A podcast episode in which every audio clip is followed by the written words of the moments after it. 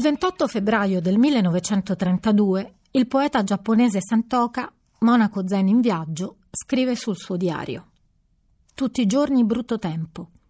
Oggi di nuovo a chiedere l'elemosina nella neve. Forse è troppo dire che qui le strade sono le peggiori di tutto il Giappone, ma sono di sicuro straordinariamente fangose. Le porte dei negozi infangate, i passanti infangati. Le suole di gomma dei miei tabbi da lavoro affondano e procedere è veramente molto dura. Però la zona è piena di rivendite di sake, quindi il suo prezzo è molto basso. Esattamente il posto per uno come me. Gran parte dei monaci buddisti viveva di elemosine. Oggi verrebbero chiamati barboni, invisibili, dimenticati. Giravano a piedi il Giappone e si fermavano dove trovavano asilo e un po' di cibo. Conoscevano bene la fame, la sete, gli insetti, il freddo, il caldo. Conoscevano bene la stanchezza. Santoka in un suo haiku, il componimento poetico giapponese brevissimo, di soli tre versi, fotografa così la sua esistenza. Grandina nella mia ciotola di metallo. Santoka non riesce neanche a stare fermo. Cammina per Honshu, un'isola immensa, la più grande del Giappone, in silenzio. Valica passi e scala vulcani. Gode della vista del mare, dove galleggiano spezzettate le isole minori dell'arcipelago, sempre da solo, e compone haiku. Mi purifico nell'acqua blu, nell'acqua blu che scorre sulle rocce. Quando è fortunato trova posto in una piccola locanda. Leggiamo allora dal suo diario questa pagina, è datata 1932.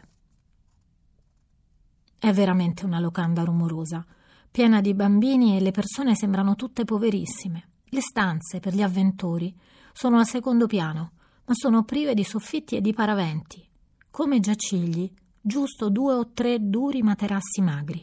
Si soffre. Si soffre per la solitudine del viaggiatore e per la miseria della vita umana. Ma leggiamo anche.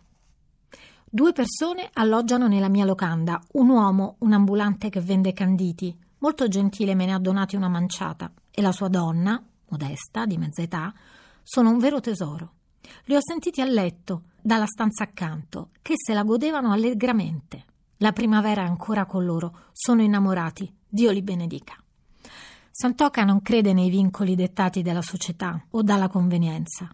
Rompe le regole monastiche. Non riesce a stare chiuso in una celletta a meditare e forza i canoni poetici componendo haiku in versi liberi. Rumore d'onde che vanno e vengono lontano da me. I legami, anche familiari, non gli permetterebbero di viaggiare come ama fare, ma di questa sua inquietudine si colpevolizzerà tutta la vita.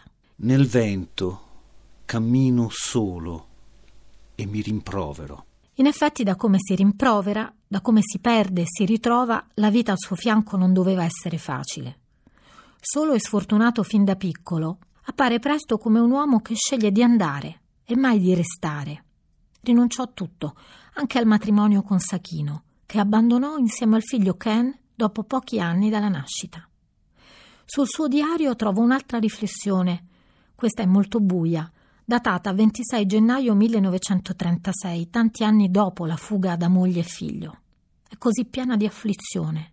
Ancora oggi in attesa di una lettera da mio figlio Ken. A sera il fatto che il cherosene della lampada fosse finito mi ha impedito di comporre haiku. Non ho chiuso occhio fino all'alba. Una bella luna. Non potevo che commuovermi.